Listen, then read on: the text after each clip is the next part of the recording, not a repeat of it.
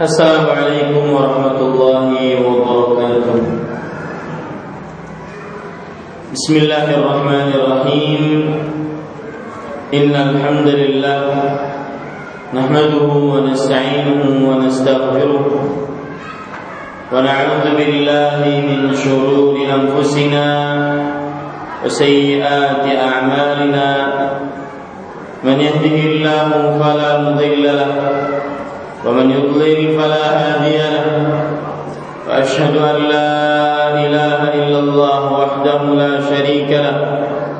وأشهد أن محمدا عبده ورسوله.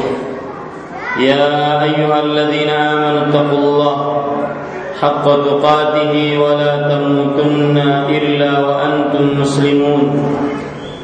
يا أيها الناس اتقوا ربكم الذي خلقكم من نفس واحدة وخلق منها زوجها وبث منهما رجالا كثيرا ونساء واتقوا الله الذي تساءلون به والأرحام إن الله كان عليكم رقيبا يا أيها الذين آمنوا اتقوا الله وقولوا قولا سديدا يصلح لكم أعمالكم ويغفر لكم ذنوبكم ومن يطع الله ورسوله فقد فاز فوزا عظيما أما بعد. فإن أصدق الحديث كتاب الله وأحسن الهدي هدي محمد صلى الله عليه وعلى آله وسلم. شر الامور محدثاتها وكل محدثه بدعه وكل بدعة ضلالة وكل ضلالة في النار Alhamdulillah kita bersyukur pada Allah Subhanahu wa taala pada hari ini Selasa pagi 20 Dzulqa'dah 1437 Hijriah kita duduk bersama mengkaji ayat-ayat suci Al-Quran dan hadis-hadis Rasul Sallallahu Alaihi Wasallam yaitu dengan membaca kitab Sunnah Nisa fikih sunnah untuk para wanita yang ditulis oleh Fadilatul Syekh Abu Malik Kamal bin Sayyid Salim Hafizahullah Ta'ala Salawat dan salam semoga selalu Allah berikan kepada Nabi kita Muhammad sallallahu alaihi wa ala alihi wasallam pada keluarga beliau, para sahabat serta orang-orang yang mengikuti beliau sampai hari kiamat kelak. Dengan nama-nama Allah yang husna dan sifat-sifatnya yang mulia, kita berdoa, Allahumma inna nas'aluka ilman nafi'an ورزقا طيبا وعملا متقبلا Wahai Allah, sesungguhnya kami mohon kepada Engkau ilmu yang bermanfaat, rezeki yang baik, dan amal yang diterima. Amin ya Rabbal Alamin. Ibu-ibu saudari-saudari muslimah dan seluruh para pendengar Radio Gema Madinah dan juga pendengar dakwah sunnah.com kita pada malam eh, pada pagi hari menjelang siang ini masih membicarakan kitab Taharah babul ghusl.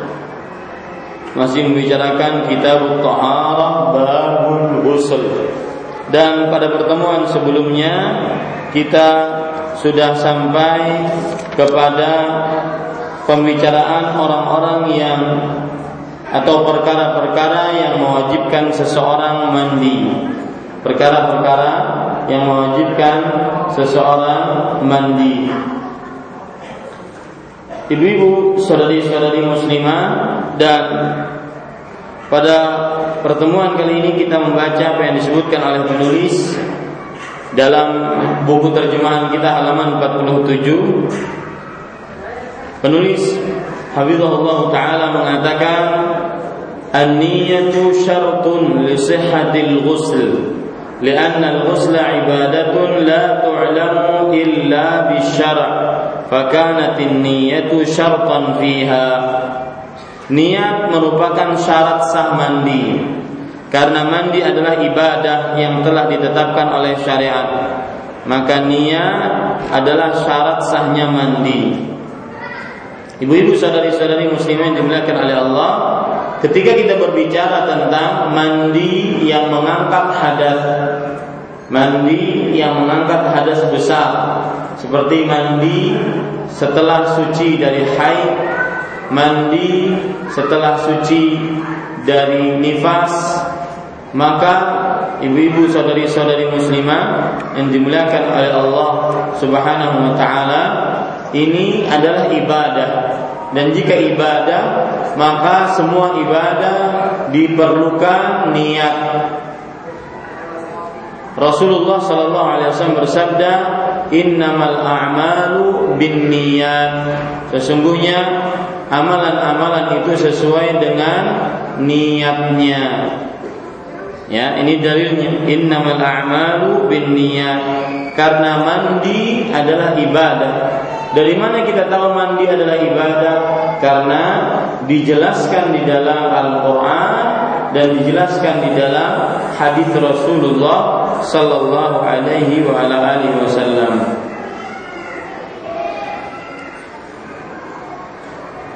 Dan niat ini fungsinya ibu-ibu saudari-saudari muslimah membedakan mana yang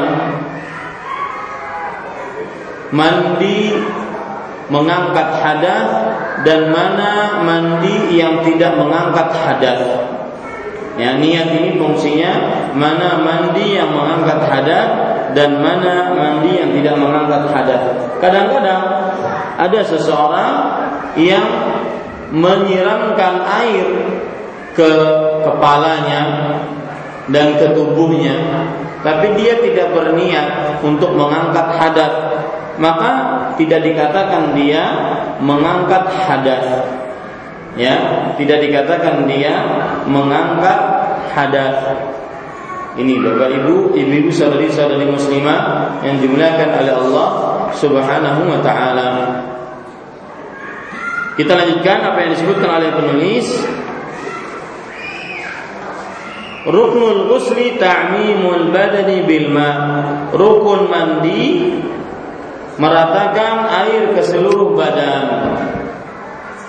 Ibu-ibu, saudari-saudari muslimah, rukun. Pengertian dari rukun adalah disebutkan oleh para ulama. Secara bahasa rukun adalah sesuatu yang paling kuat dalam perkara tersebut ya sesuatu yang paling kuat dalam perkara tersebut. Ini arti rukun.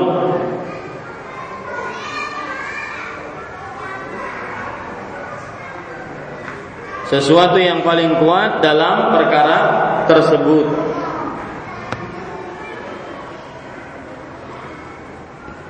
Para ulama mengatakan juz'ul mahiyah. Wa in syi'ta dzat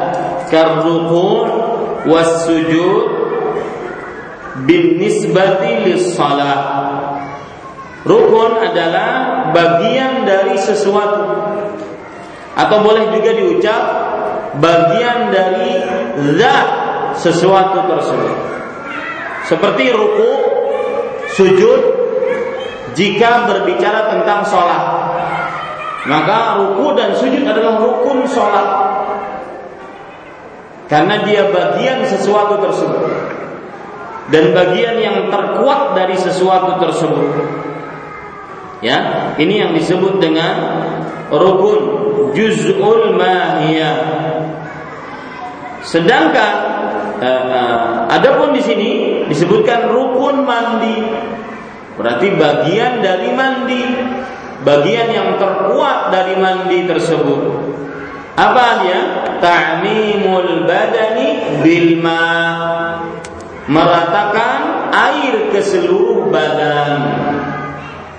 Ya, rukun mandi itu bagian dari mandi itu airnya kita siramkan ke seluruh badan sehingga merata.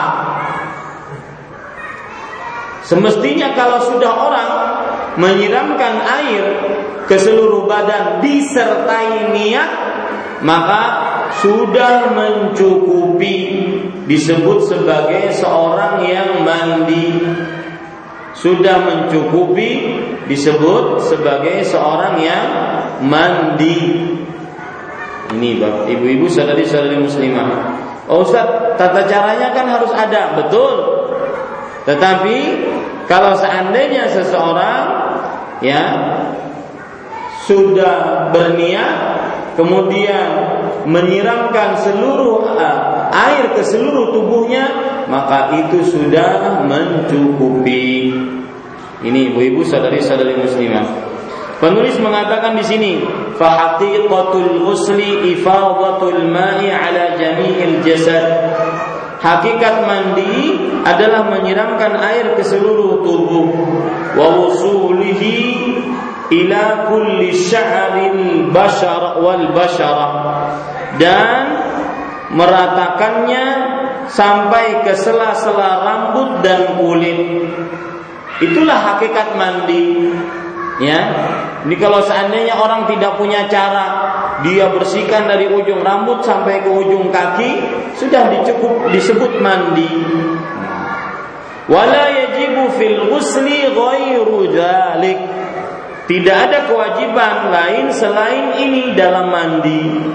Liqaulihi sallallahu alaihi wasallam liman sa'alathu an naqdi dhafira fi ghuslil janabah innama yakfiki an tahfi ala ra'siki thalatha hathayatin thumma tufidhina 'alayki al-ma' fataqhurin artinya tidak ada kewajiban selain itu berdasarkan sabda Nabi Muhammad SAW kepada wanita yang bertanya kepada beliau tentang bagaimana ia harus mandi dengan rambut yang dikepang. Nabi Muhammad SAW engkau cukup eh, menjawab engkau cukup membasuh kepalamu dengan tiga kali basuhan kemudian guyurkan air ke seluruh tubuhmu. Dengan demikian engkau telah suci. Nah begitu saja sebenarnya. Menyiram air ke kepala sebanyak tiga kali. Kemudian menyiramkan atau mengguyurkan air ke seluruh tubuh. Cukup begitu saja. Nih, ibu saudari-saudari muslimah yang dimuliakan oleh Allah Subhanahu wa taala. Itu kalau kita berbicara rukun dalam artian kalau ada orang mandi dengan sebegitu ringkasnya sudah sah mandinya, sudah terangkat hadatnya. Nah, itu ingat ya. Sudah sah mandinya, sudah terangkat hadatnya. Kalau seandainya dia mandi seperti itu. Baik. Sifatul ghusli minal janabah. Tata cara mandi junub. Nah, sekarang baru kalau kita berbicara bagaimana tata cara mandinya, maka kita akan menjelaskan serinci mungkin bagaimana tata cara mandi. Penulis rahimah hafizahullah taala mengatakan, "Qad waradat iddatu ahadithi fi sifatil ghusli min al-janabah, minha hadithu Aisyah hadithu Aisyah radhiyallahu anhuma أن النبي صلى الله عليه وسلم كان إذا اغتسل من الجنابة بدأ فغسل يديه ثم توضأ كما يتوضأ للصلاة ثم يدخل أصابعه في الماء فيخلل بها أصول شعره ثم يصب على رأسه ثلاث غرف بيديه ثم يفيض الماء على جلده kullihi. Beberapa hadis telah menerangkan sifat dan cara mandi. Di antaranya hadis Aisyah radhiyallahu anha. Ia menceritakan bahwa jika Nabi Muhammad sallallahu alaihi wasallam karena idza tasala minal janabah jika Nabi Muhammad sallallahu alaihi wasallam mandi junub badaa beliau memulai faghasala yadaihi dengan mencuci kedua tangannya. Thumma kemudian yatawaddau berwudu. Kama yatawadda'u lis-salah, seperti wudunya untuk salat. Thumma yudkhilu setelah itu beliau memasukkan asabi'ahu filma jari-jarinya ke dalam air fayukhallilu biha usul sya'rihi lalu dengan jari-jari itu beliau menyela-nyela rambutnya atau boleh ditambah menyela-nyela pokok-pokok rambutnya. Nah, itu. Karena di sini disebutkan usul sya'rihi menyela-nyela pokok-pokok rambutnya. Kemudian penulis mengatakan Thumma yasubbu ala ra'sihi Kemudian menciduk air dengan kedua tangannya lalu disiramkan ke atas kepala beliau. Salasa ghurafin biyadaihi.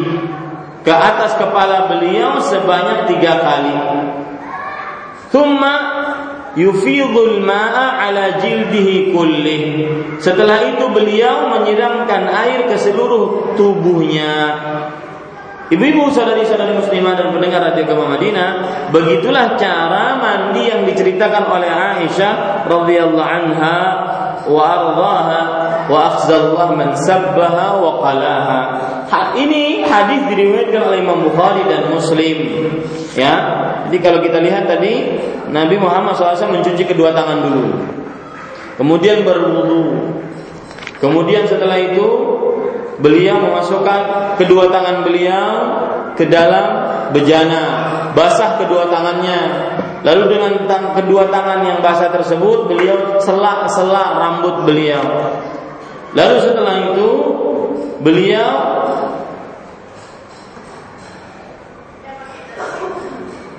menyiramkan air ke palanya sebanyak tiga kali. Lalu setelah itu menyiramkan air ke seluruh tubuhnya. Ini riwayat pertama dari Aisyah radhiyallahu anhuma yang meriwayatkan mandi Rasulullah sallallahu alaihi wa alihi wasallam. Kemudian wa haditsu Maimunah radhiyallahu anha qalat wada وضعت للنبي صلى الله عليه وسلم ماء. وضعت للنبي صلى الله عليه وسلم ماء. للغسل فغسل يديه مرتين أو ثلاثا ثم أفرغ بيمينه على شماله فغسل مذاكره. وفي رواية فرجه وما أصابه من الأذى ثم دلك يده بالأرض أو بالحائط ثم غسلها ثم مضمض واستنشق. وغسل وجهه ويديه وغسل رأسه ثم صب على جسده ثم تنحى فغسل قدميه فناولته خرقة فقال بيدي هكذا ولم يردها Artinya yang kedua maksudnya hadis yang kedua yang menceritakan tentang sifat mandi syar'i mengangkat hadis mengangkat hadas dari Rasulullah sallallahu alaihi wasallam. Mengangkat hadas yang dicontohkan oleh Rasulullah sallallahu alaihi wasallam. Yang kedua hadisnya adalah hadis Maimunah. Maimunah ibu-ibu saudari-saudari muslimah yang dimuliakan oleh Allah adalah istri Nabi Muhammad sallallahu alaihi wasallam. Dan Maimunah ini bibinya bibinya siapa Abdullah bin Abbas radhiyallahu anhuma ya Maimunah adalah bibinya Abdullah bin Abbas Siapa yang tahu nama lengkap Maimunah? Maimunah bintil Harith. Catat binti Al Harith. Dan beliau adalah ummahatul mukminin, ibunya orang beriman.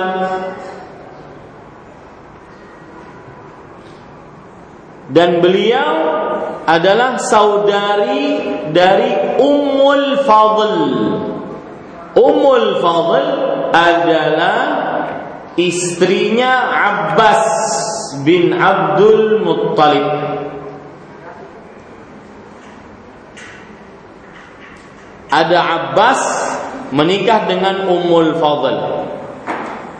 Abbas menikah dengan Ummul Fadl. Keluar Abdullah bin Abbas. Ummul Fadl mempunyai saudari namanya Maimunah. Berarti Abdullah bin Abbas ini apanya Maimunah? Hah? Kemenakan. Kemenakan mahram tidak? Mahram. Makanya Abdullah bin Abbas sering berkunjung ke rumah Maimunah. Bahkan Abdullah bin Abbas lah yang bercerita aku pernah bermalam di rumah Maimunah yaitu bibiku dan melihat tatkala bermalam Rasulullah sallallahu alaihi wa ala alihi wasallam beliau di rumah Maimunah buang air besar membelakangi kiblat. Nah, begitu. Itu cerita kenapa Abdullah bin Abbas kok bisa masuk ke rumah Maimunah karena Maimunah radhiyallahu anha wa ardhaha wa afzallah man sabbaha wa qalaha adalah bibinya Abdullah bin Abbas istri Nabi Muhammad sallallahu alaihi wa ala alihi wasallam. Kemudian ibu-ibu sadari-sadari muslimah yang dimuliakan oleh Allah Subhanahu wa taala termasuk hal yang berkaitan dengan Maimunah adalah beliau meninggal pada tahun 51 Hijriah dan meninggal sebelum Aisyah radhiyallahu anha. Meninggal di kota Mekah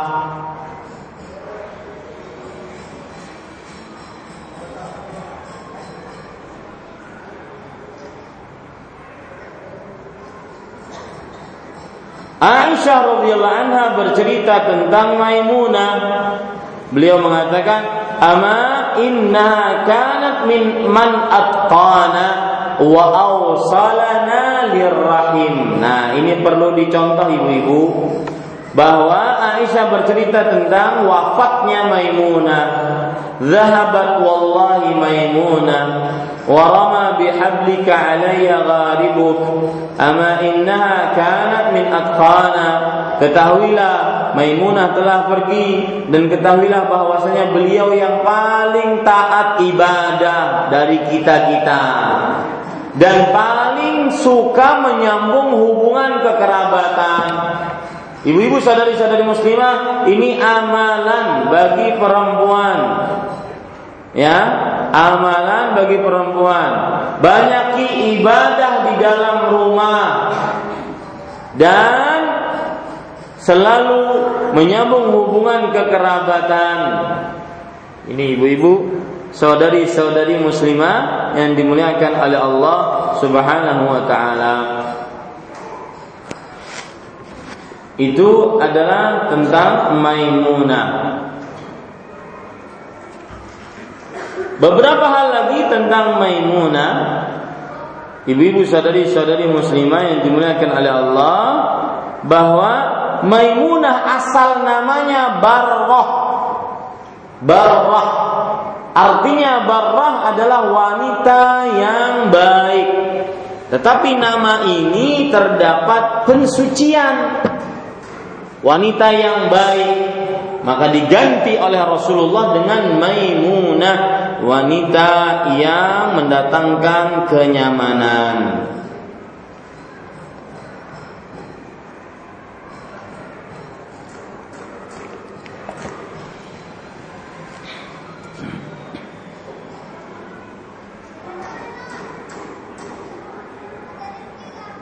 Baik.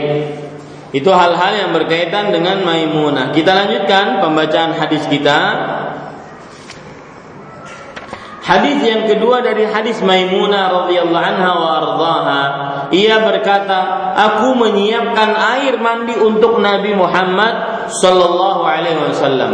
Dahulu ibu, jika Rasulullah Sallallahu Alaihi Wasallam bahkan orang-orang di zaman beliau kalau ingin mandi disiapkan, disiapkan uh, airnya karena air belum begitu banyak tersedia. Maka disiapkan airnya dengan cara mungkin menimba di sumur, disiapkan airnya. Di sini juga terdapat pelajaran bagi para wanita muslimah. Salah satu dan sering saya singgung masalah ini. Salah satu hal yang saya jujur ya Bu, perhatikan kesukaan para lelaki adalah dilayani oleh istrinya dan bentuk pelayanan yang disukai oleh lelaki bukan hanya sekedar di atas ranjang, tetapi keperluan-keperluan dia yang dia tidak perlu susah-susah mencarinya. Misalkan sang suami bertakun, mana handuk? Cari di sana di belakang. Nah itu laki paling ada tujuh. Ya, itu bu rahasia laki-laki. Laki-laki itu mau yang mudah, gampang, banyak dapat nyaman. Hah? Maka ibu-ibu penuhi kekurangan laki-laki dari situ. Kalau mandi ya sudah siap handuknya, celana dalamnya, kemudian baju dalamnya, bajunya. Hah? Maka ibu-ibu laki-laki akan senang dengan seperti itu. Dan ini termasuk pelayanan yang diwajibkan oleh syariat Islam terhadap para perempuan dan e, kepada suaminya terhadap para perempuan kepada suaminya. Makanya di sini aku menyiapkan air mandi untuk Nabi Muhammad Sallallahu Alaihi Wasallam. Kata-kata menyiapkan air untuk mandi itu menunjukkan airnya terbatas, tidak terlalu banyak. Dan di sini perhatian, berarti jangan terlalu berlebih-lebihan dalam bersuci baik itu bersuci dari hadas besar atau hadas kecil, baik untuk mandi atau untuk berwudu. Kita lanjutkan. Beliau mulai dengan mencuci tangannya dua atau tiga kali. Tatkala mau memulai mandi, maka sifat yang pertama setelah berniat, kemudian mengucapkan Bismillah, kemudian membasuh kedua telapak tangan. Ya, dalam hadis Aisyah dan Maimunah radhiyallahu anhuma membasuh kedua telapak tangan. Kemudian dua atau tiga kali ya membasuh kedua telapak tangan. Dua sebanyak dua kali atau tiga kali. Kemudian beliau mengambil air dengan tangan kanan lalu memindahkannya dengan tangan kirinya Ya, caranya mengambil air dengan tangan kanan kemudian dibasuh ke tangan kirinya. Air dengan tangan kanan dibasuh dengan tangan kirinya. Air dengan tangan kanan dibasuh dengan tangan kirinya. Dengan air itu beliau mencuci kemaluannya. Ya, dengan air yang diambil tadi dengan tangan kanan kemudian dipindahkan ke tangan kiri dicuci kemaluannya. Dahulu mungkin tidak ada gayung ya tidak ada gayung. Dengan air itu beliau mencuci kemaluannya. Dalam riwayat mencuci kemaluannya dan bagian tubuh lain yang terkena mani. Ya misalkan mohon maaf pahanya ataupun di belakang kemaluannya di atas kemaluannya yang terkena mani. Ya maka dicuci setelah itu beliau menggosokkan tangannya ke atas tanah atau dinding, kemudian mencucinya. Beliau menggosokkan tangannya ke atas tanah atau dinding, kemudian beliau mencucinya. Ya, gosok, dipukulkan, digosok, kemudian mencucinya. Dan ini semua dengan tangan kiri. Kenapa? Karena itu kotoran ya dengan tangan kiri karena berupa kotoran. Kemudian beliau berkumur-kumur. Nah, setelah membasuh me, apa namanya menggosokkan tangan ke tanah ataupun ke dinding. Nah, timbul pertanyaan, Ustaz, tanah dahulu mungkin tanah bebatuan yang kalau digosokkan memang akan hilang bekas dari kotoran mani dan kotoran yang membasahi kemaluan tadi yang kita bersihkan dengan tangan kiri tadi. Ya, dindingnya juga begitu, mungkin dindingnya bukan seperti sekarang yang ada keramiknya, ya, kemudian licin, fungsinya tidak ada. Maka bagaimana ini? Maka jawabannya adalah al-hukmu yaduru ma'illatihi wujudan wa adama. Hukum berputar sesuai dengan illatnya. Kalau illatnya ada, maka ada hukumnya. Kalau tidak ada illatnya, tidak ada hukumnya. Setelah membasuh kemaluan, apa sebab, apa illat mengosok-gosokkan di lantai atau di dinding agar bekasnya hilang? Agar bekasnya hilang. Kalau fungsi lantai dan dindingnya seperti itu, maka boleh silahkan lakukan. Tetapi kalau fungsi lantainya tidak berfungsi membersihkan dan fungsi dindingnya tidak fungsi membersihkan, maka bisa dibasuh saja. Dibasuh dengan air sabun atau air lainnya yang membersihkan. Dibasuh ya, pakai hand soap yaitu sabun tak cuci tangan dibasuh karena fungsinya adalah membasuh kotoran yang dipe, yang kita pegang dengan tangan kiri tadi. Nah, ini perlu diingat ibu-ibu saudari-saudari muslimah. Kemudian beliau mengatakan di sini setelah itu beliau menggosokkan tangannya ke atas tanah atau dinding kemudian mencucinya. Nah, ini tadi sudah penjelasan kata-kata mencucinya. Ya. Kemudian berkumur-kumur Berkumur-kumur maksudnya adalah memasukkan air ke hidung dan ini dengan tangan kanan. Ya, berkumur-kumur memasukkan air ke hidung dan ini dengan tangan kanan. Eh, afwan, ke mulut, mohon. Ya, berkumur-kumur memasukkan air ke mulut dan ini dengan tangan kanan. Lalu istinsyak, istinsyak masukkan air ke hidung. Ini juga dengan tangan kanan sekaligus membasuh wajah, mencuci dua tangan, membasuh kepala, lalu menyiramkan air ke seluruh tubuhnya. Maksud penulis di sini adalah Nabi Muhammad SAW berwudu yang sempurna sebagaimana beliau ingin sholat ya berwudu yang sempurna sebagaimana beliau ingin sholat. Jadi sesudah membasuh membasuh kemaluan, kemudian dibasuh tangan kirinya, berwudulah seperti seseorang ingin sholat. Dimulai dari berkumur-kumur, memasukkan air ke hidung, lalu dikeluarkan, lalu membasuh muka, membasuh kedua tangan sampai siku, mengusap kepala, kemudian setelah itu, ya di sini disebutkan menyiramkan air ke seluruh tubuh. Oh, kakinya belum usap, nanti kakinya. Ya, habis mengusap kepala plus telinga, maka kemudian menyiramkan air ke seluruh tubuh. Ini ibu-ibu saudari-saudari muslimah yang dimuliakan oleh Allah Subhanahu wa taala. Menyiramkan air ke seluruh tubuh ada penjelasannya sebelum disiramkan air ke seluruh tubuh, maka sebagaimana yang sudah saya sebutkan tadi, kita baca hadis Aisyah radhiyallahu anha tadi, yaitu membasahi kedua telapak tangan, kemudian memijat-mijat rambut kepala. Memijat-mijat rambut kepala.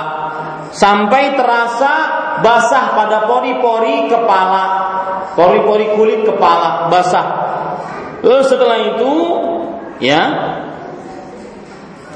membasuh kepala, basuh kepalanya. Dalam hadis Aisyah tiga kali dibasuh kepalanya. Nah ini tambahan, tambahan-tambahan riwayat ini ya penting sehingga kita benar-benar menguasai sebuah amalan dengan menyeluruh. Lalu menyiramkan air ke seluruh tubuhnya.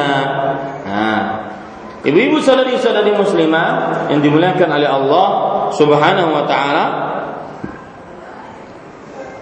menyiramkan air ke seluruh tubuhnya di sini ada penjelasan tentang bagaimana bentuk rambut. Ya bagaimana bentuk rambut. Kalau seandainya wanita mandi junub maka dianjurkan kepangnya dibuka kepangnya dibuka bahkan sebagian ulama mengatakan wajib kepangnya dibuka kalau mandi junub Adapun mandi haid hanya dianjurkan, termasuk di dalamnya mandi nifas. Mandi berhenti dari haid atau berhenti dari nifas. Maka ini dianjurkan kepangnya untuk dibuka, tapi tidak diwajibkan. Tidak seperti junub tadi. Sebagian ulama menyatakan wajib bagi yang mandi junub perempuan rambutnya yang dikepang harus dibuka kepangnya kalau mandi junub. Kalau mandi haid dan nifas hanya sebatas dianjurkan. Ini ibu-ibu, saudari-saudari muslimah yang dimuliakan oleh Allah Subhanahu wa taala. Taib.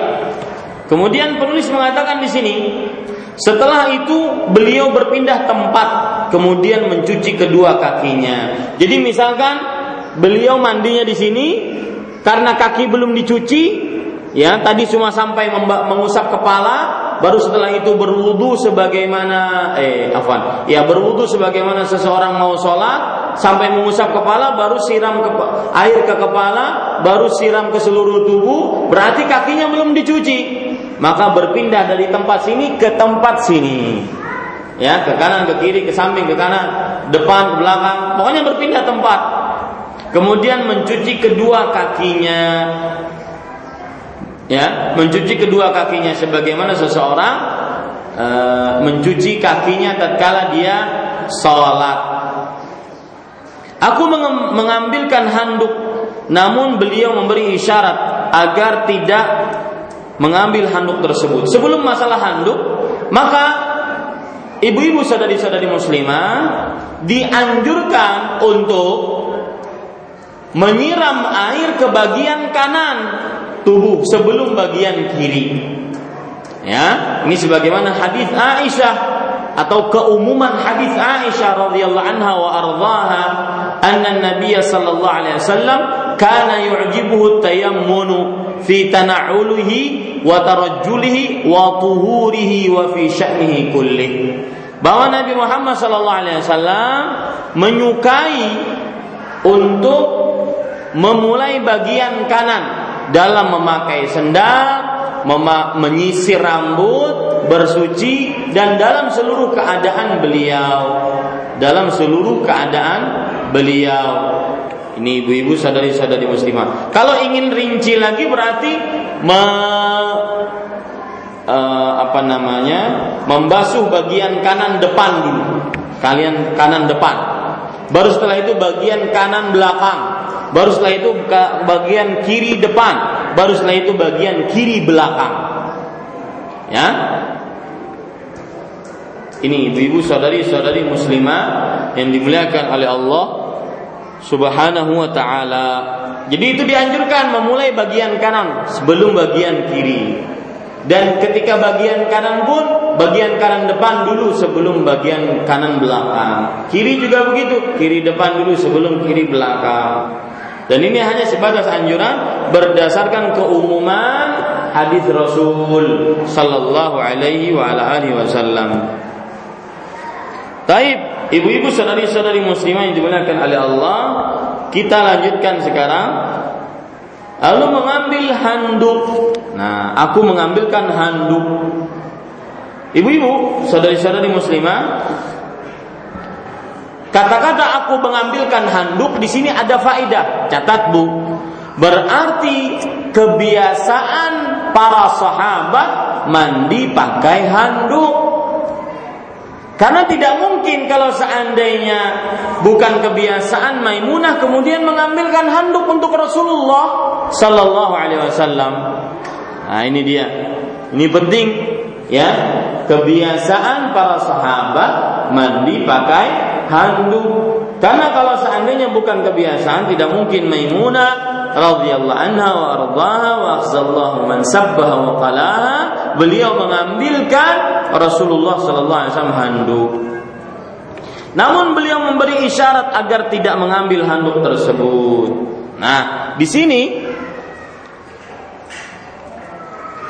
Nabi Muhammad SAW tidak memakai handuk. Apakah haram? Bukan. Cuma beliau tidak ingin pakai handuk. Mungkin bisa saat itu beliau tidak pakai handuk. Ya, mungkin saat itu beliau tidak pakai handuk. Intinya tidak mengapa seseorang memakai handuk tatkala mandi Kalau habis wudhu gimana Ustaz? Bolehkah kita memakai handuk setelah berwudhu mengeringkan anggota-anggota tubuh yang basah akibat berwudhu? Maka jawabannya boleh. Ya, dan tidak terlarang Lihat perkataan ulama-ulama terdahulu di antaranya perkataan Imam Ibnu Qudamah dalam kitabnya Al-Mughni. Beliau bermazhab Hambali. Beliau mengatakan la ba'sa bitanshifi a'dha'ihi bil mindi min balalil wudhu'i wal ghusl. Tidak mengapa mengeringkan anggota tubuh dengan tisu dari basah ataupun dengan lap anduk dari basahnya wudhu atau mandi dan ini adalah yang dinukilkan dari Imam Ahmad rahimahullahu taala. Imam Ibn Utsaimin mengatakan tanshiful a'dha la ba'sa bih mengurang mengeringkan anggota wudhu dengan handuk tidak mengapa. Li'annal asla adamul mana' karena asal hukumnya tidak ada larangan. Wal aslu fi ma 'adal ibadat min al 'uqudi wal af'ali wal a'yan al-hil wal ibahah hatta yaquda dalilun dan asal hukum dalam segala hal selain ibadah seperti misalkan dalam akad jual beli dalam perbuatan dalam uh, benda adalah halal dan boleh selama tidak ada dalil yang melarangnya Nah, kalau ada orang bertanya, Ustaz, asal hukumnya kan halal. Lalu tadi Maimunah ditolak oleh Rasulullah Sallallahu Alaihi Wasallam membawakan handuk. Bagaimana ini menjawabnya? Jawabnya adalah perbuatan Rasulullah yahtamilu iddati umur. Perbuatan Rasulullah menolak handuk dari Maimunah itu menimbulkan beberapa kemungkinan yang pertama li. Mungkin ada sebab di dalam handuknya beliau tidak suka. Mungkin nadhafati. Mungkin handuknya tidak bersih. Mungkin au yakhsha. Mungkin juga dia takut membasahi uh, handuknya dengan air wa balalahu bil ma munasib. Dan membasahi handuk dengan air ini tidak pantas. Maka di sana terdapat berbagai macam kemungkinan-kemungkinan. Dan ida ada ada kaidah dalam usul fikih mengatakan jika ada beberapa kemungkinan batalal istidlal, pendalilannya batal. Ya, maka para ikhwan yang dirahmati oleh Allah Subhanahu wa taala, ibu-ibu saudari-saudari muslimah, pendengar radio Gema Madinah bahwa boleh memakai handuk sesudah wudhu dan sesudah mandi. Wallahu a'lam. Kita lanjutkan ibu-ibu sadari-sadari muslimah yang dimuliakan oleh Allah Subhanahu wa taala. Penulis kemudian mengatakan, "Wa min majmu'iha nakhlusu ila anna al-mustahabba an yakuna ghuslul mar'ah minal janabati ala sifati taliyah. Dari dua hadis ini dapat diambil kesimpulan tentang sunnah-sunnah dalam mandi junub. Yaitu yang pertama, tagsilu yadaiha salatan. Mencuci tangan sebanyak tiga kali. Asaniyah tagsilu farjaha bishimaliha wala yalzamuha idkhalul ma ila farjiha. Walau laziman labayyanahu Nabi sallallahu alaihi wasallam mencuci kemaluan dengan tangan kirinya. Tidak diharuskan memasukkan air ke dalam kemaluan yang penting dicuci. Tidak ya memasukkan air ke dalam kemaluannya. Ya. Yang penting dicuci. Jika ini wajib Artinya jika memasukkan air ke dalam kemaluan hukumnya wajib, maka niscaya Rasulullah Shallallahu Alaihi Wasallam sudah menjelaskannya. Nih, ibu sadari-sadari muslimah yang dimuliakan oleh Allah. Yang ketiga, penulis mengatakan tatawaddau wudu'an kamilan kal wudu'i lis-salah walaha an tuakhira ghusl ar-rijlain hatta akhir al-ghusl idza kanat taghtasilu fi tasbin aw nahwih biarkan seperti eh, berwudu seperti wudu sebelum sholat. Hanya saja mencuci kaki diakhirkan setelah mandi. Jika mandinya menggunakan baskom ember atau dari bak Ya. Apa maksudnya ini? Sebelum mandi berwudu yang sempurna seperti seseorang ingin mengerjakan sholat. Timbul pertanyaan, apakah setelah mandi junub boleh eh, masih wajib dia berwudu? Ya. Apakah cukup mandi junub sebagai gantian dari wudhu atau sudah mencukupi dari wudhu dan semisalnya. Ini pertanyaan ibu-ibu saudari-saudari muslimah kita akan jawab. Jawabannya adalah apakah mandi junub sudah mencukupi wudhu?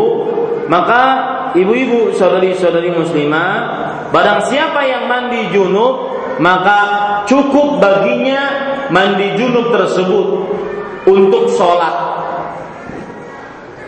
Tidak memerlukan dirinya berwudhu lagi. Ya, Dalilnya apa? Allah berfirman, "Wa in kuntum junuban fattahharu." Kalau kalian junub maka bersucilah. Di sini Rasulullah Sallallahu Alaihi Wasallam tidak eh, Allah berfirman tidak memerintahkan kecuali mandi, ya kecuali mandi. Dan siapa yang sudah mandi sudah mencukupi baginya wudhu.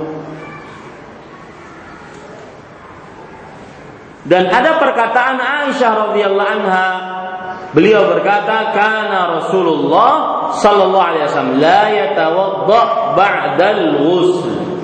Rasulullah SAW senantiasa tidak berwudu setelah mandi. Jadi bisa digunakan langsung sholat.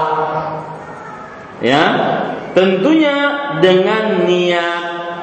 Nah ini ibu, saudari-saudari muslim. Lihat perkataan menarik dari para ulama. Saya bacakan perkataan Ibnul Arabi, ahli hadis dari mazhab Maliki. Beliau mengatakan, "Lam yakhtalifil ulama'u anna al-wudhu'a dakhilun tahta al-ghusl wa anna niyata taharatil janabah ta'ti ala taharatil hadath wa taqdi 'alayha la li'anna mawani' al-janabah aktsaru min mawani'il حدث فدخل al-aqal fi الأكثر aktsar wa ajza'at niyyatul سبحان anhu. Subhanallah. Membaca perkataan ulama ini indah. Ibnu Arabi mengatakan para ulama tidak berbeda pendapat bahwa wudhu masuk ke dalam mandi. Ya? Dan bahwa niat bersuci dari junub ya juga berniat bersuci dari hadas kecil dan mencukupi atasnya. Kenapa? Karena larangan-larangan junub lebih banyak daripada larangan-larangan orang yang berhadas. Makanya yang sedikit masuk niatnya kepada yang banyak dan sudah sah niat yang besar dari niat yang kecil. Artinya apa Ibu? Mandi junub itu larangan-larangannya banyak. Sedangkan seseorang kalau berhadas kecil, kencing, man, e, buang air kecil, buang air besar misalkan, larangan-larangannya sedikit, maka yang sedikit ini masuk kepada yang banyak. Makanya orang kalau mandi intinya kalau mandi junub dan dia berniat mandi junub itu sudah mencukupi untuknya berwudu. Ya sudah mencukupi untuknya berwudu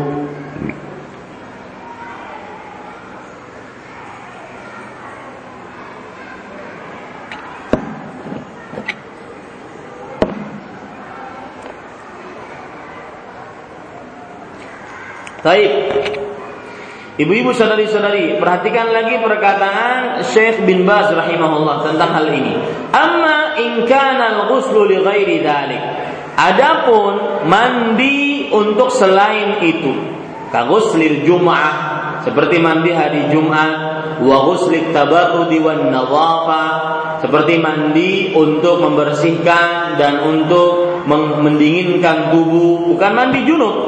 Fala yujzi'u 'anil wudu walau nawa Maka ini nggak cukup untuk pengganti wudhu meskipun dia meniatkan akan hal itu.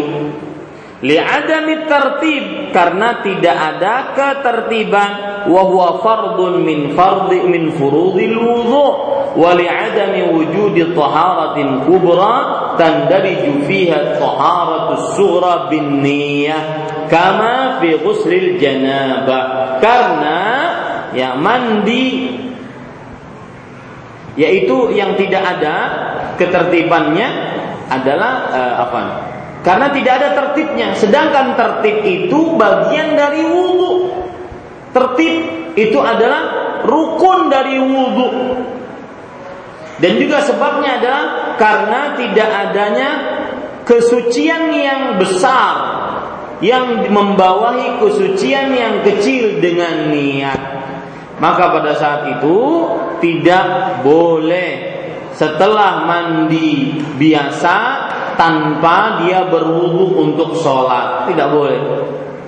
Ya jadi di sini ada rincian ibu-ibu saudari-saudari muslimah.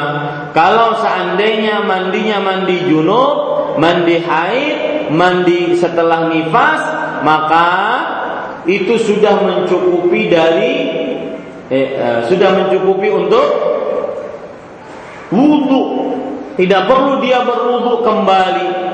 Sudah mencukupi untuk wudhu ya. Tetapi jika mandinya mandi sunnah mandi mendinginkan badan merasa homa maka ini tidak mencukupi wudhu.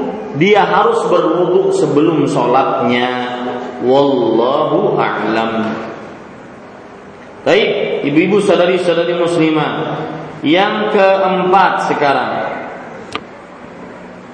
tufidul ma'a ala ra'siha thalathan hatta tablugha usul syar menuangkan air ke atas kepala kebanyak kepala tiga kali hingga sampai ke akar rambut. Ya Wanita yang mengikat menjalin rambutnya tidak wajib melepas ikatannya. Ini kalau mandi dari uh, junub ya eh, afwan haid tidak wajib, hanya dianjurkan. Adapun kalau mandi junub maka maka apa Bu? Wajib buka atau tidak? Wajib dibuka kepangnya. Ini ibu-ibu, saudari-saudari muslimah.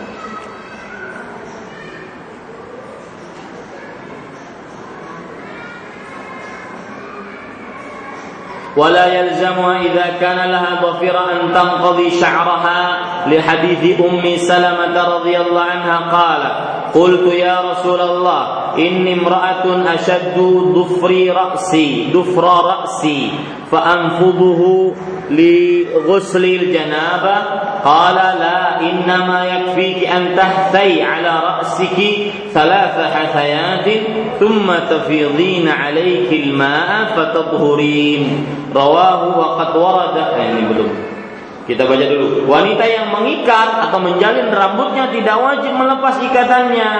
Nah, ini Bu. Ya, dan ini pendapat sebagian ulama. Meskipun mandi junub, mandi haid tidak wajib. Di sana ada yang membedakan. Kalau mandi junub wajib dibuka ikatannya. Kalau mandi haid tidak wajib dibuka ikatannya. Penulis lebih condong kepada tidak wajib kedua-duanya. Tidak wajib kedua-duanya berdasarkan hadis Ummu Salamah ketika ia berkata kepada Rasulullah wasallam, "Aku adalah wanita yang selalu mengikat rambut. Apakah ketika mandi junub aku harus melepas ikatannya?" Beliau menjawab, "Tidak.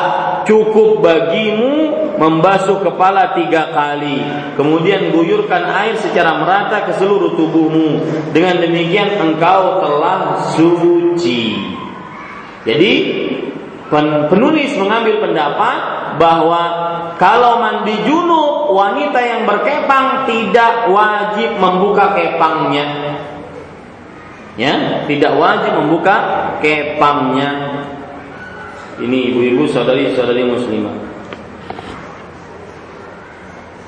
Waqad warada fi sahih Muslimin wa ghairihi anna Aisyah radhiyallahu anha wa ardhaha أنكرت على عبد الله بن عمر أمره للنساء بنقض رؤوسهن عند الغسل dalam sahih Muslim dan kitab lainnya dalam sahih Muslim dan kitab lainnya disebutkan bahwa Aisyah radhiyallahu mengingkari Abdullah bin Amr yang memerintahkan istri-istrinya yang menjalin mengikat rambut untuk melepas melepas ikatan rambutnya ketika mandi. Intinya, ibu-ibu saudari-saudari muslimah, penulis lebih condong kepada pendapat bahwa baik wanita itu junub atau wanita itu haid atau wanita itu nifas, maka pada saat itu dia tidak wajib untuk membuka kepangnya. Tidak wajib. Dan ini pendapat yang disebutkan oleh penulis. Meskipun di sana ada pendapat lain yang membedakan kalau mandi junub maka tidak wajib dibuka. Kalau mandi haid dan nifas maka wajib dibuka. Atau saya terbalik? Terbalik. Ya, junub wajib dibuka. Sedangkan haid dan nifas tidak wajib dibuka. Toib. Nah, Ibu-ibu saudari-saudari muslimah yang dimuliakan oleh Allah Yang kelima Tufidhul ma'a ala jismiha Mubtadi'atan bisyiqqil aymani Thummal aysari Menyiramkan air ke seluruh tubuh Dimulai dari bagian tubuh sebelah kanan Kemudian sebelah kiri. Dari mana dalilnya? Dari hadis Aisyah. Beliau Rasulullah Sallallahu Alaihi Wasallam lebih menyukai di dalam bersuci memakai sendal, memakai pakaian, memulai dengan bagian kiri. Wallahu a'lam. Eh, memulai bagian kanan, ya salah. Memulai bagian kanan. Nah, Silakan. Uh, kemudian ibu-ibu saudari-saudari muslimah kita masuk kepada fawaid catatan. Ya. Catatan.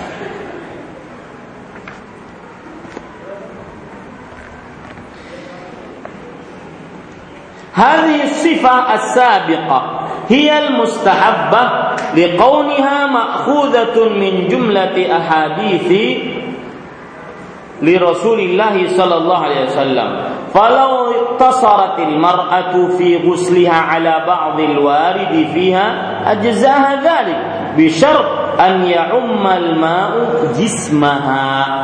Nah ini perhatikan ini penting. Tata, tata cara mandi yang telah dijelaskan tadi bersifat anjuran atau sunnah yang diambil dari hadis-hadis Rasul Shallallahu Alaihi Wasallam. Namun jika seorang wanita hanya menerapkan sebagian dari tata cara di atas, maka hal itu sudah cukup baginya dengan syarat seluruh tubuhnya tersiram air. Saya beri contoh, orang yang menyiramkan air saja, datang ke kamar mandi dalam keadaan junub, ya, tidak mencuci kemaluan, tidak membasuh kedua telapak tangan, tidak berwudu, ya, dia kubui kubui kubui saja. Mengguyurkan air ke, kepala, ke kepalanya dan ke seluruh tubuhnya saja. Dia rasa seluruh tubuhnya dari mulai ujung rambut sampai ke ujung kaki sudah terkena air, maka itu sudah mencukupi. Disebut dengan sebagai mandi. Nah, di sini timbul pertanyaan, Ustaz, kalau begitu kalau ada orang yang ingin nyaman, masuk ke dalam drum. Ya. Habis itu keluar, basah beratan kalau tuh. Cukup nggak? Maka jawabannya sudah mencukupi. Cuma dia ketinggalan beberapa kesunahan. Ya, yang penting asal dia e, di awal meniatkan untuk mengangkat hadas besar itu sudah cukup. Nah, ini ibu-ibu sadari-sadari muslimah. Tentunya kita sebagai ahlu sunnah orang-orang yang mengerjakan sunnah Rasul maka ingin yang lebih dan lebih dan lebih lagi agar sempurna tata cara bersucinya terutama mandi junubnya. Wallahu a'lam. Kita lanjutkan. Penulis kemudian mengatakan falau dakhalat tahta dush mubasharatan awin ghamasat fil ma jaza al-ightisal wa ajza anha wa fi hadith Imran bin Husain fil Bukhari fi qissatil mizwadatain wa kana ذلك أن an a'ta alladhi asabathu al-janaba ina'an min ma qala idhhab fa afrighu jika engkau sudah masuk kolam atau menyelam ke dalam air maka itu sudah terhitung mandi. Tapi dengan catatan harus ada apa bu? Ni niat sebelumnya ya. Masuk kolam kemudian menyelam di air ya. Maka itu dihitung mandi. Sudah sah mandinya terangkat hadas besarnya. Begitu ya. Berdasarkan hadis Imran bin Husain dalam Sahih Bukhari tentang kisah dua wadah yang pada bagian akhirnya disebutkan bahwa beliau yaitu Nabi Muhammad SAW memberikan bejana berisi air kepada seorang yang sedang junub kemudian beliau bersabda pergilah dan guyurkanlah secara merata ke seluruh tubuhmu. Nah ini dalil. Dan kehebatan buku ini bu ya kehebatannya salah satu nilai positifnya buku fikih sunnah ini adalah semuanya berdalil tetapi kekurangannya satu, kita tidak tahu khilaf ulama. Nah, nah, khilaf ulama ini yang menjadikan sebagian orang kadang-kadang tidak mau belajar dengan buku ini karena kurang tahu khilaf ulama. Nah, beliau menyebutkan pendapat beliau dalilnya, pendapat beliau dalilnya, pendapat beliau dalilnya begitu. Nah, itu nilai positif, ya. Seperti ini, beliau berpendapat kalau orang sudah menyiramkan, mengguyurkan air ke seluruh tubuhnya, maka itu sudah mencukupi. dan sudah sah mandi junubnya, mandi mengangkat hadasnya sudah sah, asalkan seluruh tubuhnya terkena air. Ya, dalilnya ini kata beliau, yaitu Rasulullah SAW memberikan kepada seseorang uh, bejana yang berisi air, kemudian beliau mengatakan tak uh, apa namanya? Beliau mengatakan idhab fa'afrighu alaik. Pergilah engkau dan guyurkanlah secara merata ke seluruh tubuhmu. Nah, tidak disebutkan harus uh, membasuh kedua telapak tangan dulu, kemudian membasuh kemaluan dulu, kemudian berwudu. Enggak disebutkan ini. Cukup diguyurkan. Nah, ini ini pembahasan uh, bisa diamalkan tatkala mungkin mau cepat-cepat. Ya, mau cepat-cepat Misalkan saya beri contoh, mohon maaf, contohnya agak vulgar sedikit. Si laki-laki suami ingin dilayani, lah kasih, lah kasih, lah kasih. Suaminya, eh, istrinya habis mandi junub, habis mandi haid, guyur. Masuk kamar langsung sebasah-basahnya. Ini sudah sah dan sudah boleh digauli. Nah ini Bapak Ibu saudara-saudari yang dimuliakan oleh Allah Subhanahu wa taala. Taib yang ba alal mar'a an tajtaniba massa farjiha biduni ha'il ba'da ghusliha min al janaba lianna hadha yanqudu wudu'aha kama taqaddam. Nah, perhatikan ini baik-baik. Setelah mandi tidak boleh menyentuh kemaluan secara langsung tanpa kain penghalang karena wudhunya bisa batal sebagaimana yang telah dijelaskan di awal. Ya, sebagaimana yang telah dijelaskan di awal. Jadi kalau pas mandi nggak jadi masalah. Habis mandinya ketika memakai handuk maka jangan memegang kemaluan. Nah ini pendapat penulis.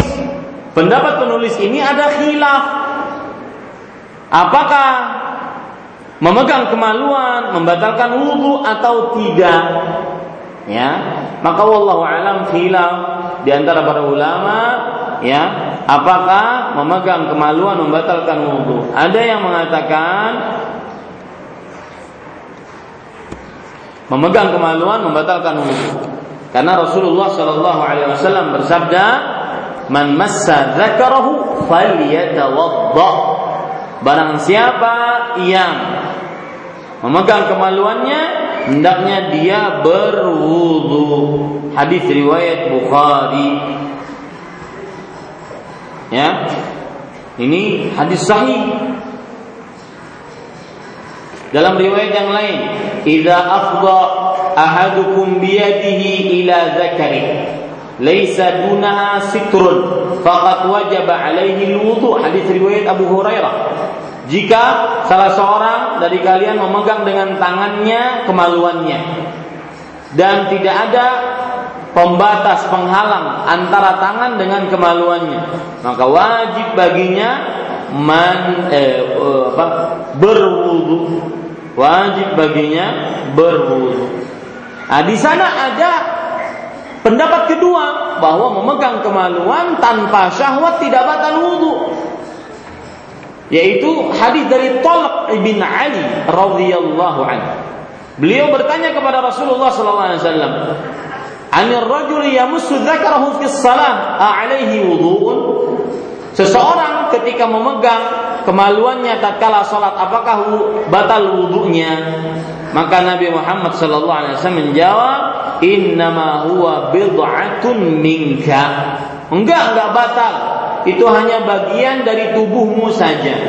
Sama seperti orang memegang hidupnya, memegang telinganya, sama, nggak batal. Ini ibu-ibu sadari-sadari muslimah yang dimuliakan oleh Allah Subhanahu wa taala.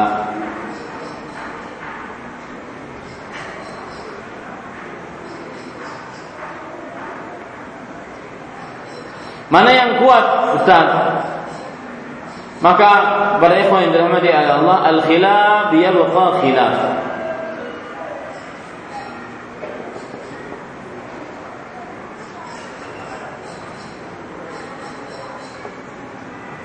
Ya, yang tua uh, khilaf tetap khilaf.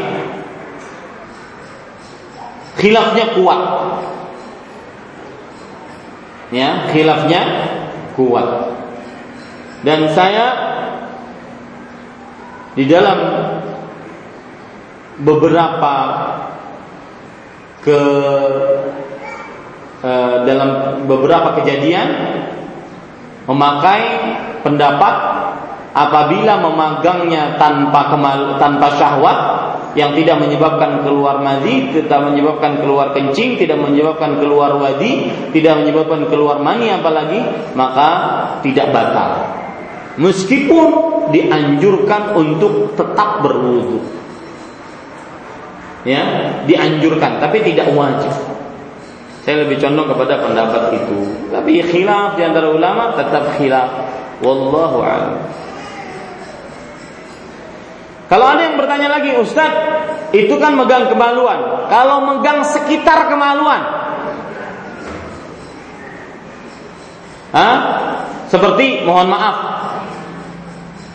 uh, bibir pantat, batal tidak? Karena hadisnya berkaitan dengan kemaluan. Maka wallahu alam Ya, saya lebih condong kepada pendapat Imam Syafi'i. Beliau tidak membatalkan. Disebutkan oleh Imam Syafi'i dalam kitab Al-Um, fa inna massa unsayaihi aw ilyataihi aw rukbataihi wa lam yamassu dzakarahu lam yajib alaihi al-wudu. Fa in massa jika ia memegang, mengusap unsayaihi, unsayai itu artinya adalah dua pipi pantatnya. Ya. Ilyatai dua kemaluannya. Uh, apa? Dua uh, apa namanya? Mohon maaf, biji kemaluannya. Dan dia tidak memegang kemaluannya, maka tidak wajib baginya berwudu. Begitu juga perempuan memegang pipi pantatnya atau bibir pantatnya maka ini tidak membatalkan wudhu menurut Al Imam Asy-Syafi'i rahimahullahu taala.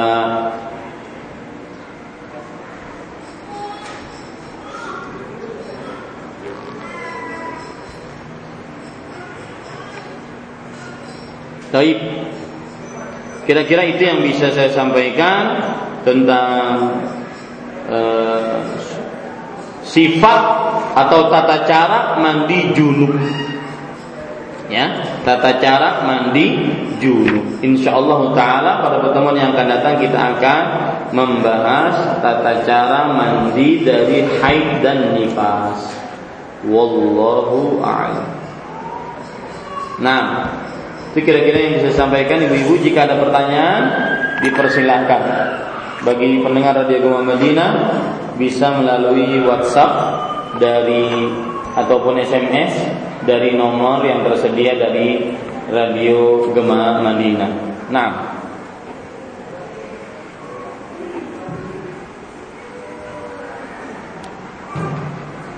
Assalamualaikum warahmatullahi wabarakatuh. Waalaikumsalam warahmatullahi wabarakatuh. Awal Ustaz sebelumnya uh, mungkin pertanyaannya agak panjang ini pertanyaan kita. Oh, intinya aja bu. Saya pengalaman, pertanyaan panjang, intinya solusinya apa Ustaz? Intinya aja.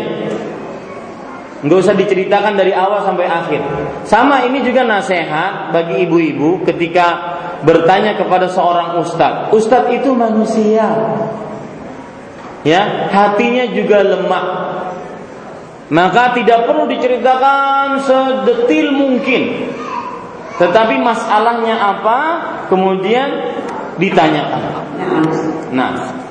Uh, mungkin ini sudah sering dijelaskan sama Ustaz tapi saya tidak bisa menjelaskan sama sahabat saya dan mungkin Ustaz yang lebih baik menjelaskan karena saya takut salah ya Ini Ustaz pertanyaannya, uh, hamil di apakah hari pusat.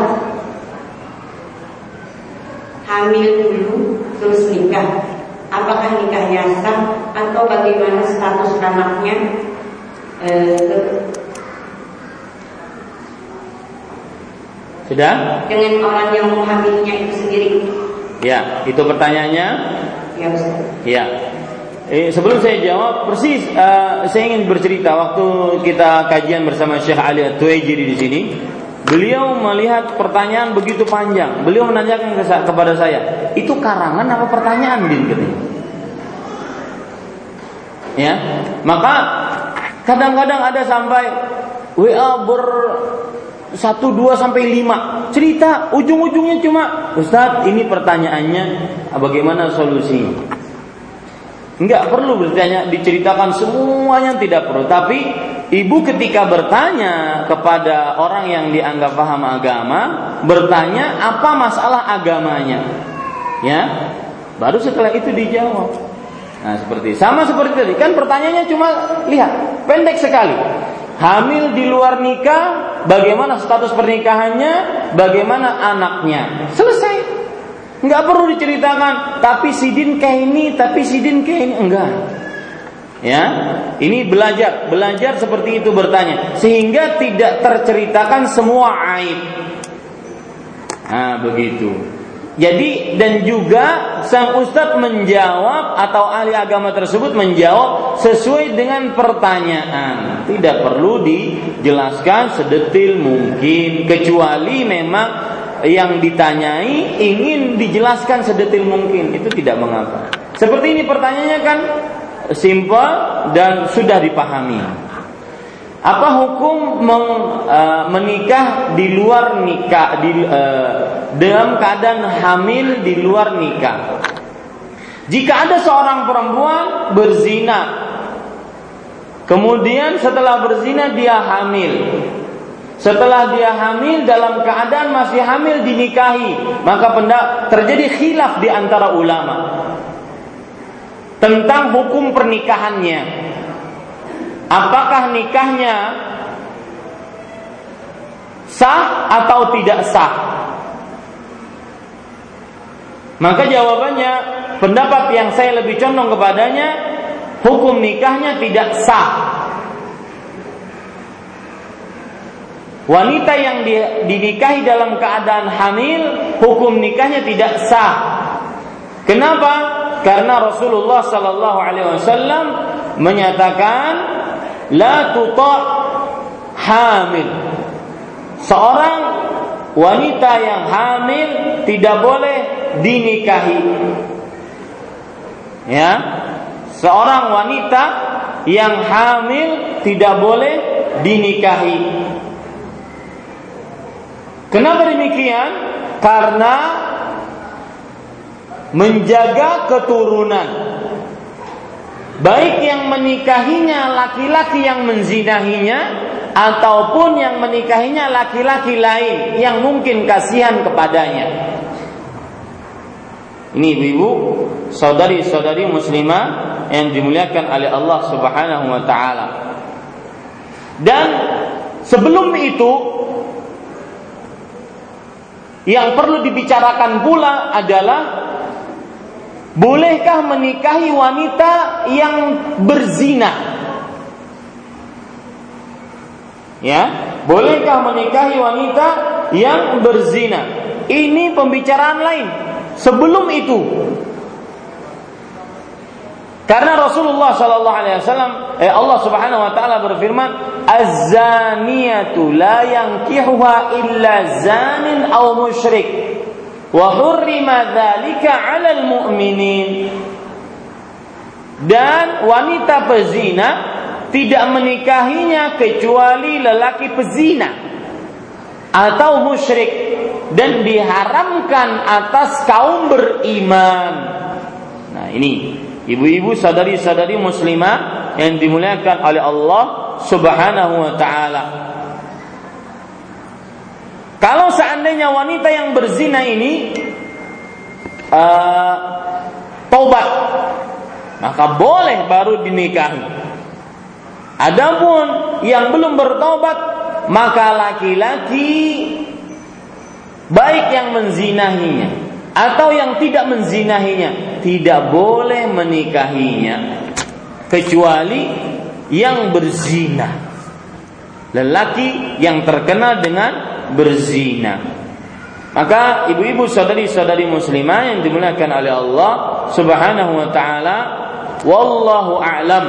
Saya sekali lagi lebih condong kepada pendapat mazhab Maliki dan Hambali yang mengatakan tidak boleh menikahi wanita yang hamil sebelum melahirkan.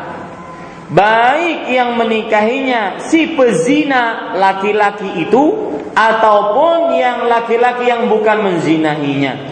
Berdasarkan hadis riwayat Imam Abu Daud, la tuta hamil hatta tad'a tidak boleh wanita yang hamil digauli sampai melahirkan. Dan juga berdasarkan riwayat dari Sa'id ibnul Musayyab bahwa seseorang laki-laki menikahi seorang perempuan. Ketika mau digauli, ternyata laki-laki ini mendapati istrinya tersebut dalam keadaan hamil maka perkara itu diangkat di hadapan Rasulullah sallallahu alaihi wasallam. Lalu dipisahkan oleh Nabi Muhammad sallallahu alaihi wasallam. Pisah ya. Bukan cerai pisah. Kalau sudah terjadi pernikahan juga pisah bukan cerai. Ya. Baru setelah itu kalau ingin menikah nikahlah lagi dengan cara yang yang halal Adapun mazhab Asy-Syafi'i dan mazhab Hanafi mengatakan bahwa boleh menikah wanita menikahi wanita yang hamil karena zina. Kenapa? Karena air yang ada di dalam rahim perempuan tersebut tidak ada nilainya. Air-air yang haram gak ada nilainya ya yang disebut dengan al-ma'us sifah. Air mani yang kotor buruk hina rendah. Biar tahu rasa yang berzina. Ya. Dengan dalil kata mazhab Syafi'i dan Hanafi bahwa air tersebut tidak bisa dijadikan sebagai sandaran nasab. Ini berkaitan nanti dengan anak yang keluar dari hasil perzinahan. Ya tidak bisa di, di uh, disandarkan dengan nasab. Karena airnya tidak ada nilainya. Air kotor air busuk air keji air perbuatan uh, hasil hawa nafsu. Ya ini ibu-ibu saudari-saudari muslimah yang dimuliakan oleh Allah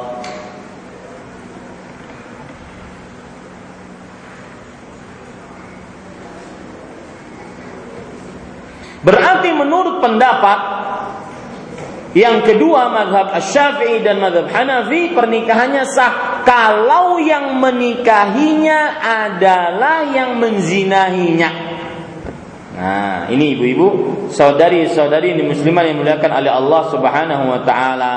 Dan sekali lagi, sebelum itu semua pembicaraan harus wanita tadi yang berzina bertobat, laki-lakinya pun bertobat. Karena Allah berfirman dalam surah An-Nur, "Az-zani la yankihu illa zaniatan, waz-zaniyatu la yankihuha illa zanin aw musyrik, wa hurrima dzalika 'alal mu'minin." Lelaki yang berzina tidak menikahi kecuali wanita yang berzina da, atau musyrik, musyrikah dan wanita yang berzina tidak menikahi lelaki yang ber, lelaki, tidak menikah dengan kecuali lelaki yang berzina atau lelaki musyrik dan diharamkan atas lelaki yang beriman. Sekarang kalau kita mengambil pendapat madhab Maliki dan Hambali yang tadi haram pernikahannya. Maka berarti wanita ini tidak menikah sampai melahirkan. Anaknya dinasabkan kepada siapa? Maka anaknya dinasabkan kepada ibunya. Misalkan fulan namanya Joni. Joni bin ibunya. Hah? Begitu ibu-ibu sadari-sadari muslimah. Ini semua menunjukkan kepada buruknya zina karena memutuskan hubungan keturunan. Lalu Ustaz, kalau anaknya perempuan dan nanti anaknya perempuan ini, ini menikah, siapa walinya? Maka walinya adalah keluarganya yang laki-laki. Siapa keluarganya laki-laki? Hah, siapa bu? Pamannya. Dan semisalnya, kalau nggak ada keluarganya laki-laki, maka hakim menjadi wali bagi yang tidak punya wali. Itu pun menunjukkan kepada buruknya zina. Begitu ya ibu, mudah-mudahan jelas. Wallahu a'lam. Lihat, ini pertanyaan indah dari Bapak Ahmad Sofi. Selalu pertanyaannya, memang pertanyaan bukan ingin cerita, ya. Apakah boleh niat mandi digabungkan? Misal, saya mandi junub dengan mandi sunnah. Hari Jumat diniatkan bersama pada mandi yang satu. Nah, ini kan pertanyaan selesai. Nggak perlu cerita panjang, bikin karangan. Ya, biasakan itu. Kalau bertanya, bertanyaan dengan pertanyaan, bukan karangan. Maka jawabannya saya nasihatkan mandi junub dan itu sudah mencukupi untuk mandi sholat Jumat. Nah, karena inti mandi sholat Jumat adalah tidak pergi kepada sholat Jumat kecuali dalam keadaan sudah mandi. Jadi nggak perlu mandinya dua kali. Cuma niatnya mandi junub. Ya, ini dalam bahasa fikih namanya al-isyraq fin niyah. Wallahu alam. Kita ambil pertanyaan dari pendengar radio Gema Madinah. Di dalam sebuah hadis disebutkan barang siapa yang berwudu dari rumahnya kemudian dia menuju masjid untuk melaksanakan salah satu dari kewajiban, maka langkahnya yang satu akan diampuni dosanya yang ingin saya tanyakan, apakah saya tetap mendapatkan ampunan dan tinggi, ditinggikan derajatnya sedangkan saya tidak berwudu dari rumah dan tidak berjalan dari rumah akan tetapi dari tempat kerja jazakallahu khairan. Kalau melihat hadis, ya sesuai dengan hadisnya harus berwudu dulu. Ya, baru setelah itu mendapatkan mendapatkan keutamaan dalam hadis tersebut. Pertanyaan lagi dari pendengar Radio Gema Madinah. Seorang suami istri berjima qadarullah paginya istrinya masuk rumah sakit yaitu opnam. Bolehkah itu melakukan tayamum saja atau harus mandi? Maka jawabannya dilihat keadaan sang istri. Ya, Lihat keadaan sang istri. Kalau tidak diperbolehkan mandi, maka dia pe mengambil gantian mandi yaitu tayamum. Intinya tayamum bisa mengganti wudhu dan bisa mengganti mandi junub. Sebagaimana yang terjadi pada seorang sahabat. Waktu itu beliau junub, takut mandi, akhirnya berguling-guling di pasir. Maka Rasul SAW mengatakan, Innama yakfiki antakula biyadaiki hakada. Cukup kamu melakukan dengan Tuhan tak dengan dua tanganmu seperti ini. Beliau kemudian mencontohkan tayamum. Wallahu a'lam. Pertanyaan selanjutnya dari e, jamaah yang hadir di sini, jika ada pama anak perempuan sudah menikah, berhutang anak perempuan, sudah menikah, oke, okay? berhutang sejumlah uang kepada bapaknya. Kemudian jika bapak atau anak tersebut meninggal, bagaimana hukumnya? Saat ini masih hidup dan proses mencicil. Kedua-duanya masih hidup dan proses mencicil.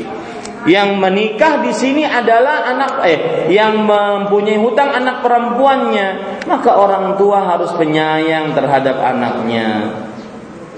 Ya, penyayang terhadap anaknya.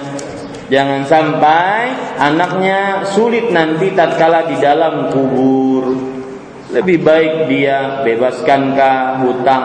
Uh, jadi kalau ada perjanjian misalkan kalau kamu mati nah maka hutangmu bebas. Kalau seandainya belum mati tetap cicil ya nak. ya. Ini kalau dari orang tua mengutangi anaknya. Semestinya pertanyaan seperti ini dijawab dengan kasih sayang. Kasih sayang orang tua melebihi apa-apa. Ya. Dan saya heran kadang-kadang kenapa itu disebut sebagai hutang. Bukankah kewajiban orang tua menafkahi anak perempuannya? Ustaz, di sini kan disebutkan sudah menikah. Maka jawabannya saya tidak berbicara tentang kewajiban yang wajib benar-benar sebelum menikah memang dia wajib. Tapi bukankah ini juga tanggung jawab orang tua masa dibiarkan anaknya kelaparan? sampai punya hutang kepada dirinya. Maka ini perlu dikoreksi sikap orang tua terhadap anaknya. Ya. Ada yang langsung Ibu? Nah. Assalamualaikum warahmatullahi wabarakatuh. Assalamualaikum warahmatullahi Uh, saya menanyakan uh, di dalam peraturan itu kan ada uh, sering uh, kalau kita baca setiap sholat itu kan uh, tulisannya itu salawati atau salawat Tapi kalau dibaca itu sholat maksudnya misalnya inna salatan makna kata itu kan dibacanya sholat karena tulisannya salawat itu gimana Ustaz? Iya. Yang kedua Ustaz apakah Abu Hurairah itu uh, hidup satu zaman dengan uh, Imam Bukhari atau Muslim Ustaz? Imam siapa? Bukhari atau Muslim sehingga bisa meriwayatkan begitu banyak uh, hadis dari Abu Hurairah. Baik. Jazakillahu khairan atas pertanyaannya Ibu. Yang pertama, kenapa ucap uh, bacaan as-salatu ditulis dalam Al-Qur'an as-salawatu? Tetapi bacaannya tetap inna salata. Ya, maka jawabannya itu sudah tetap sebagai tulisan dengan bentuk tulisan Utsmani. Jadi mushaf yang tertulis Al-Qur'an yang tertulis di mushaf yang kita pakai sekarang ini ditulis dalam bentuk tulisan Utsmani yaitu yang ditulis oleh oleh Khalifah Utsman bin Affan jadi itu benar-benar tulisan warisan dari Utsman bin Affan. Seperti seperti itulah beliau menulis. Dalam penulisan secara bahasa Arab mungkin keliru. Artinya ilmu dikte, imla bahasa Arab keliru, tetapi kita memakai warisan dari tulisan Utsmani yang beliaulah yang mengumpulkan Al-Quran dalam satu bentuk tulisan. Nah, begitu ibu. Wallahu a'lam. Kemudian yang kedua yaitu pertanyaan, apakah Abu Hurairah radhiyallahu anhu sezaman dengan Al Bukhari dan Muslim? Di mana sezaman? Abu Hurairah sahabat Nabi. Bukhari dan Muslim hidup di abad ketiga Hijriah tiga, dua ratusan, tiga ratusan tahun setelah Nabi meninggal, nggak bisa sezaman. Nah, cuma pertanyaannya, bagaimana Abu Hurairah radhiyallahu anhu kok bisa banyak meriwayatkan hadis?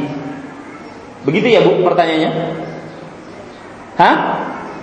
Mana tadi yang bertanya? Bukan maksudnya uh, apakah mungkin di ujung-ujung usianya uh, Abu Hurairah itu mungkin pada saat itu lahir uh, Imam Bukhari atau Muslim Enggak, tidak.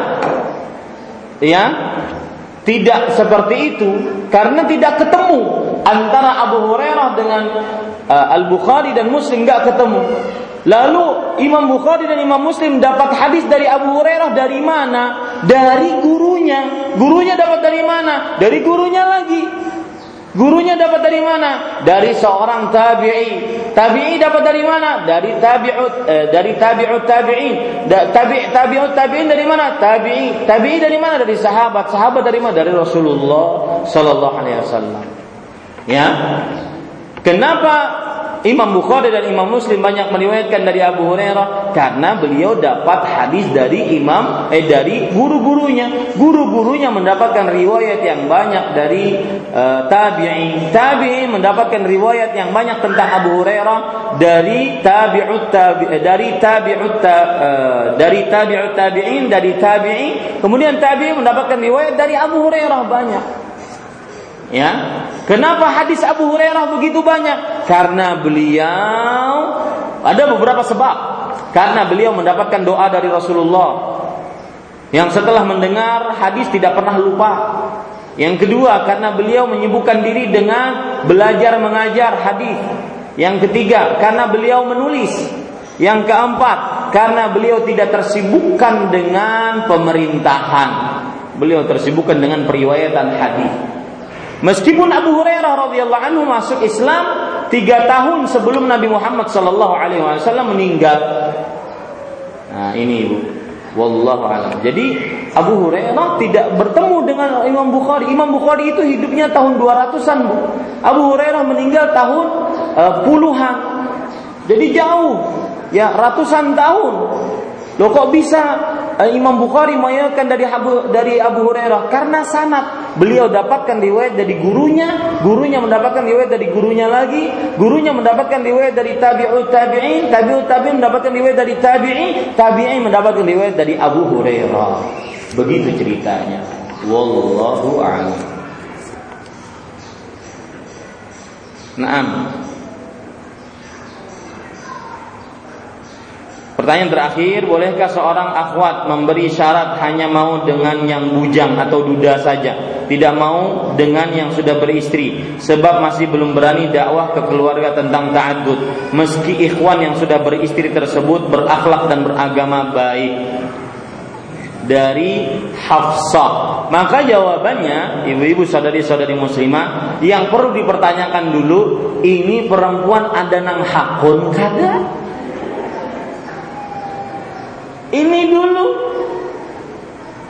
Ya. Jangan bikin syarat yang macam-macam dulu. Dia sebagai bunga yang merekah, yang banyak kumbang yang mau atau tidak? Jangan-jangan hanya sebagai kurang dari bunga. Nah, itu dia.